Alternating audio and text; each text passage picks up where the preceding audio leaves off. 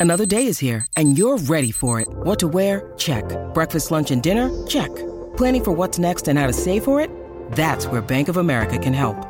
For your financial to-dos, Bank of America has experts ready to help get you closer to your goals. Get started at one of our local financial centers or 24-7 in our mobile banking app.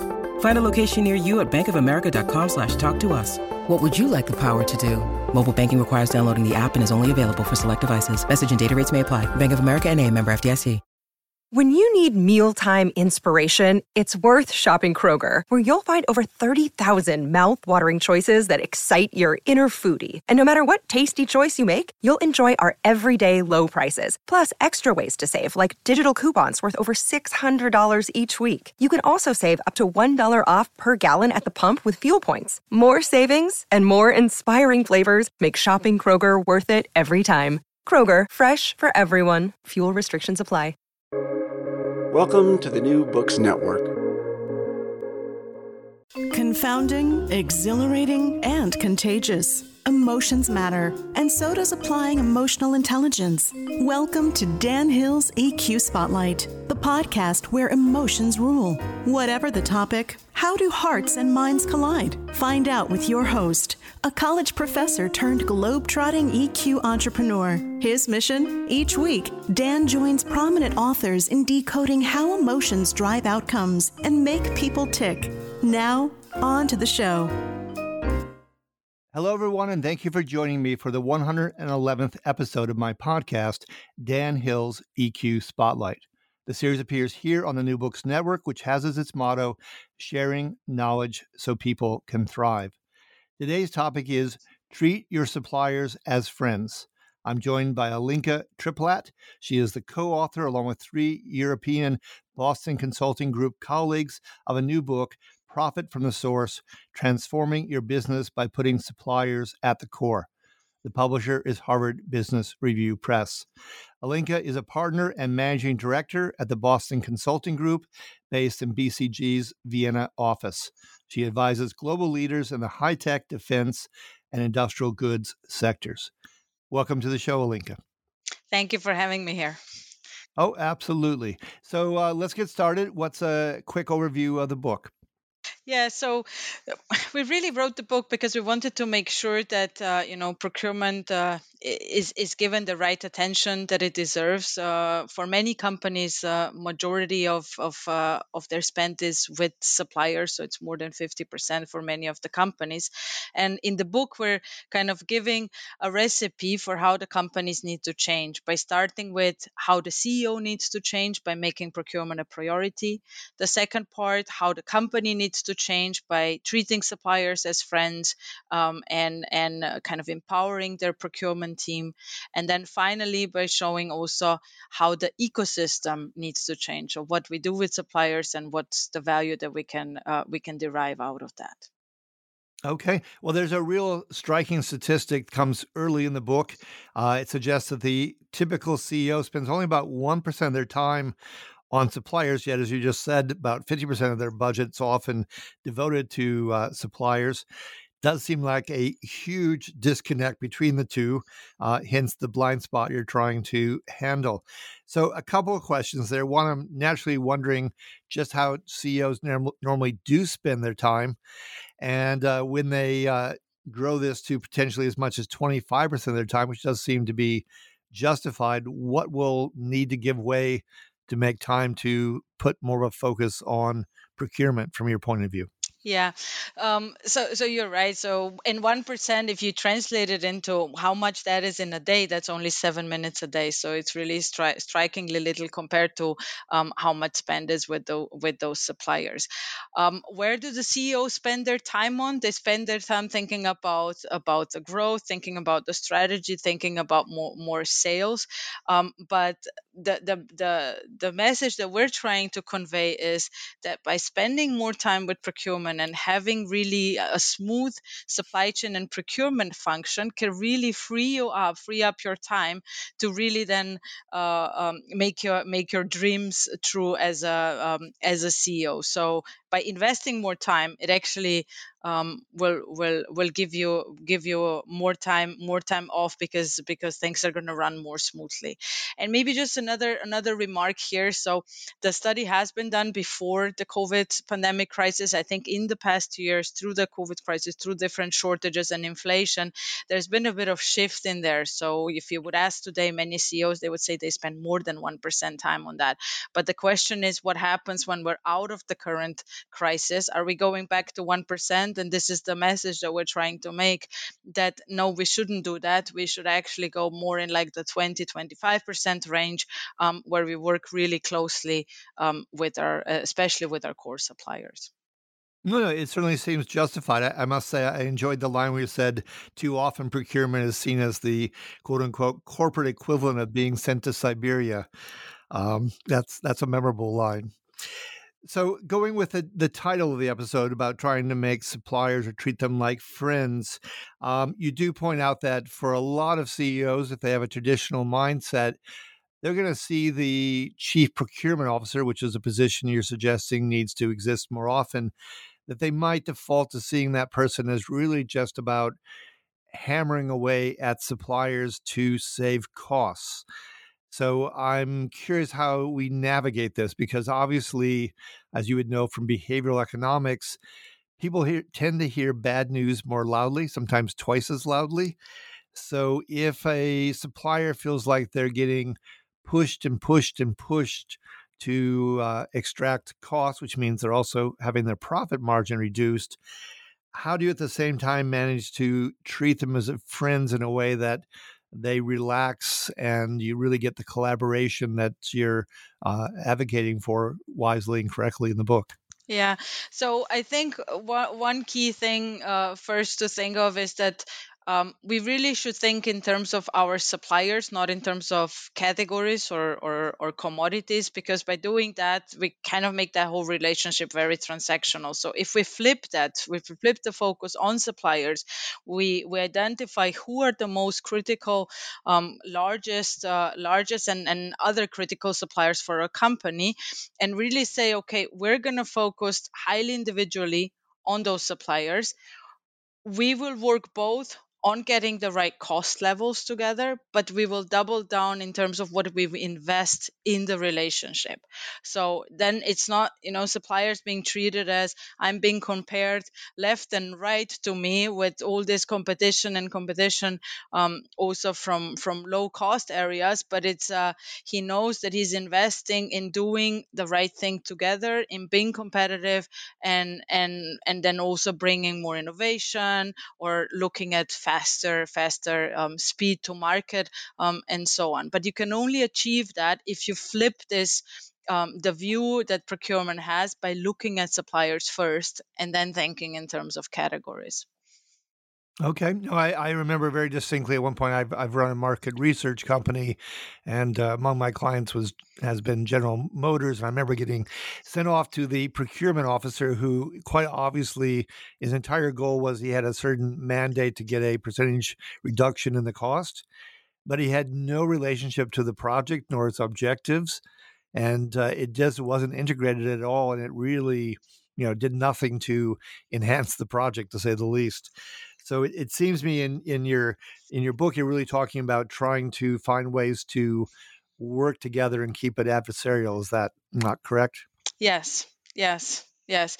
Um, so so exactly. So we really talk about, I mean, how how can we engage more with suppliers? And some of the industries that we draw a lot of um, a lot of kind of best practices from is, for example, the t- tech industry. If we look at Apple, fully outsourced manufacturing, they depend highly um, on their suppliers, which means also investing time in making those suppliers fit and um, uh, in helping them ramp up the production. Um, and and we're trying to kind of bring bring this is th- thinking of collaborating a lot in early development cycles in in the uh, when we start setting up the manufacturing in this with the supply chain issues for example like right now with the semiconductor crisis um, yes. into how yeah how procurement should be working with suppliers Okay. And there another uh, point in the book that I, I, thought was important. You said that the human dimension will be about 70% of the challenge and trying to retool the procurement function. Can you talk a bit about what those what goes into that human Yeah. dimension and the 70%? Yes, absolutely. So, um, the the the procurement kind of the category manager function is changing as the the procurement function is changing the way we described it. Um, so now the core the core um, uh, capabilities that i need are not anymore just about can i negotiate? Can i do a good uh, competitive bidding process? But it's a lot more about am i a good strategist? Can i think of you know how to build together a joint uh, alignment between the two companies am i good orchestrator across the company so can i bring different functions together and orchestrate orchestrate uh, them to work uh, to work together?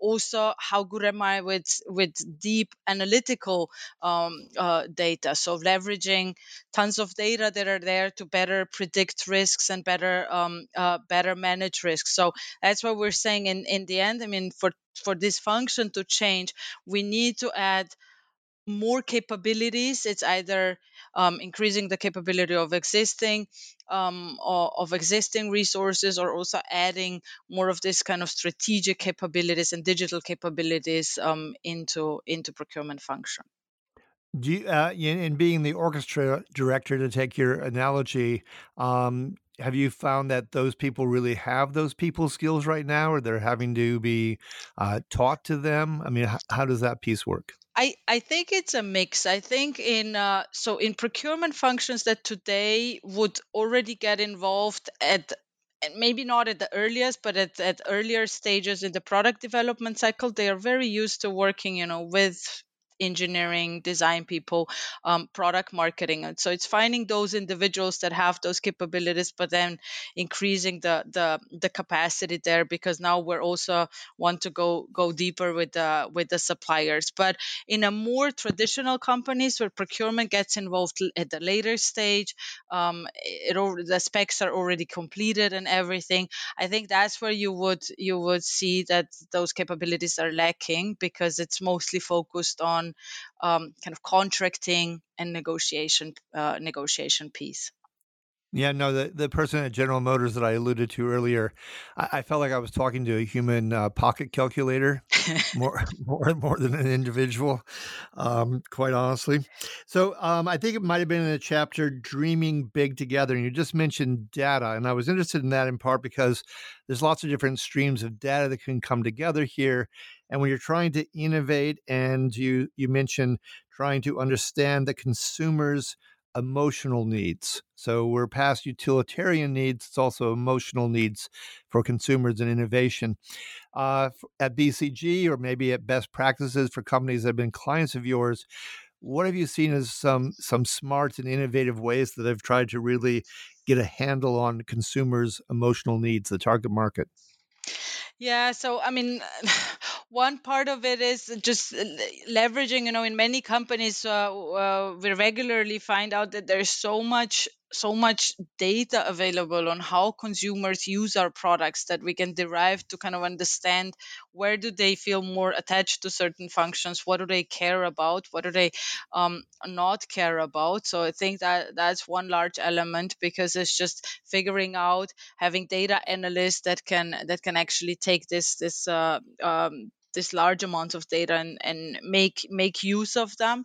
The second part of what um, I've also been working with on with clients was really taking a step back and thinking of the product in a sense of what do we really think the consumer of this product what do they really expect from it what are really the kind of the features um, that that bring them most kind of value so um, so in a sense of the satisfaction so so emotional value um, and and how do we how do we enhance that? And the role that procurement typically would play here would be orchestrating this um, again so using the same word so across this different different functions but also suppliers know a lot more than than we think. Suppliers work with your competitors suppliers work with similar industries. So getting getting their inputs into where they think the journey is going and what's what really matters um, i think is also very crucial Yeah, no, I, I love that idea. It, you know, when I was in corporate life, um, before I started my own company, it became pretty obvious quickly that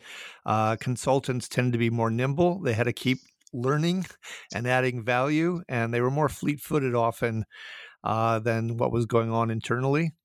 And um, so, this idea of really trying to use all those those inputs that they have uh, to get to a better outcome jointly does make a lot of sense to me.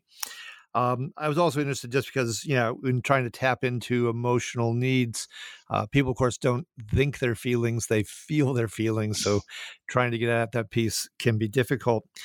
I had maybe one last question for you. It's very uh, timely in the news. I, I noticed that among your specialties, the sectors you work with, is defense. And uh, naturally, we're all reading about the war in Ukraine and uh, there's a need to um, you know procure weapons. I don't know if uh, through your contacts, and I don't want you to have to give away anything to a specific client, but if you've seen what you think is working well, what are missed opportunities, if by chance you have any vantage point on uh, what's involved as as NATO members, for instance, uh, try to lend some assistance here.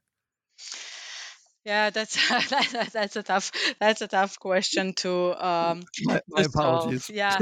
Um I mean so so uh, one thing that I've seen is I mean um so so how how to help so kind of on the um from from the side of NATO so when working with defense companies um it was also often looking back at how how are so the different um, kind of defense products how are they made? What is the what is the spec behind it? And working closely usually with the with the national um, governments in uh, in changing changing and revising revising those specs which would then allow us to build more faster. Because um, oftentimes what you see is that the bottlenecks are really because um, these designs are, are old and there there's a, a lot of very ingrained uh, relationships when where companies are um, stuck with kind of one, usually, very often just one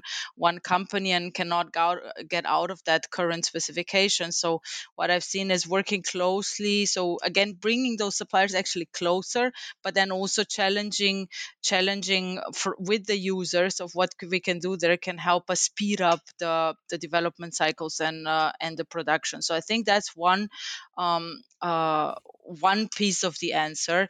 Uh, the other piece, which is maybe a bit less related to to the defense directly, but is what I'm also dealing dealing with right now in terms of Ukraine crisis. Is you know many companies are also feeling it in terms of another supply shortage that's happening. There's pig iron that's coming from the region. Ah, there are different um, materials that are coming. Even like in semiconductors, there's a spe- special neon gas coming out of the Crimea um, region. So, uh, so it's also in terms of this, just for the companies that are nothing related directly to the defense and and to um, uh, um, uh, to NATO companies helping, but it's more related to the corporate world, is being able to predict how exposed am I there? How do I how do I change the productions? I've heard of several automotive OEMs moving production on the wire harnesses because of low labor cost. There was quite a lot also in that in that region, so quickly moving it to other regions because it was just impossible to get material there.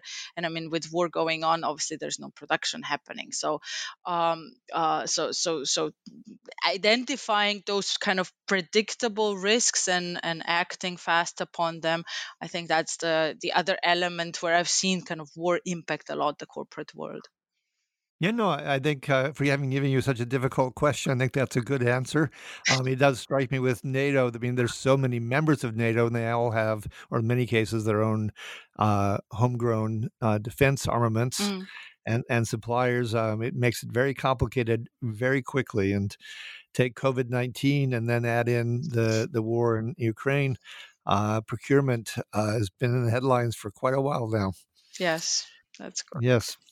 So, which I guess is good for your book. Uh, yeah so we we are hoping this is going to help us get you know procurement out of this corporate siberia space into into the headlines into like the top top of the minds of the of the ceos to really make it a priority Sure. So, having given you a tough question, let me give you a, a, closing simple question or easy question. What else didn't we get to in the book that you think is instrumental that you'd like to add, particularly as it might apply to our theme about treating suppliers as friends?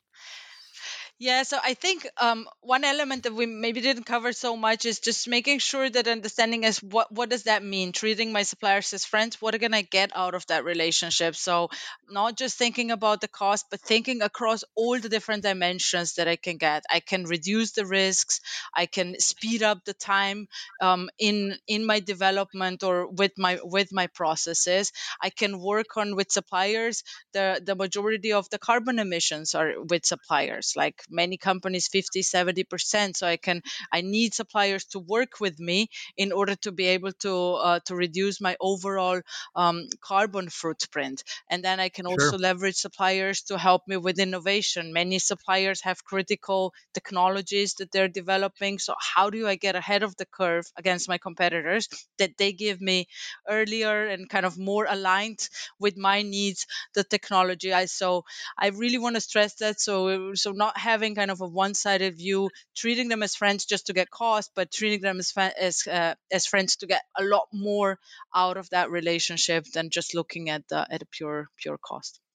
Okay, fair enough. I, I want to thank you, Alenka, so much for having been my guest. This is episode 111 Treat Your Suppliers as Friends. Uh, Alenka Triplat is the co author of Profit from the Source Transforming Your Business by Putting Suppliers at the Core. If you've enjoyed today's show, please give it a rating or review on iTunes. You can find other episodes, of course, by going to the New Books Network's website. Type in Dan Hill's EQ Spotlight in the search bar, and the other 100 plus episodes will appear. Finally, I like to conclude every episode with an appropriate epigram. In this case, I took one from Indira Gandhi, who said, You cannot shake hands with a clenched fist. Until next time, take care and be well.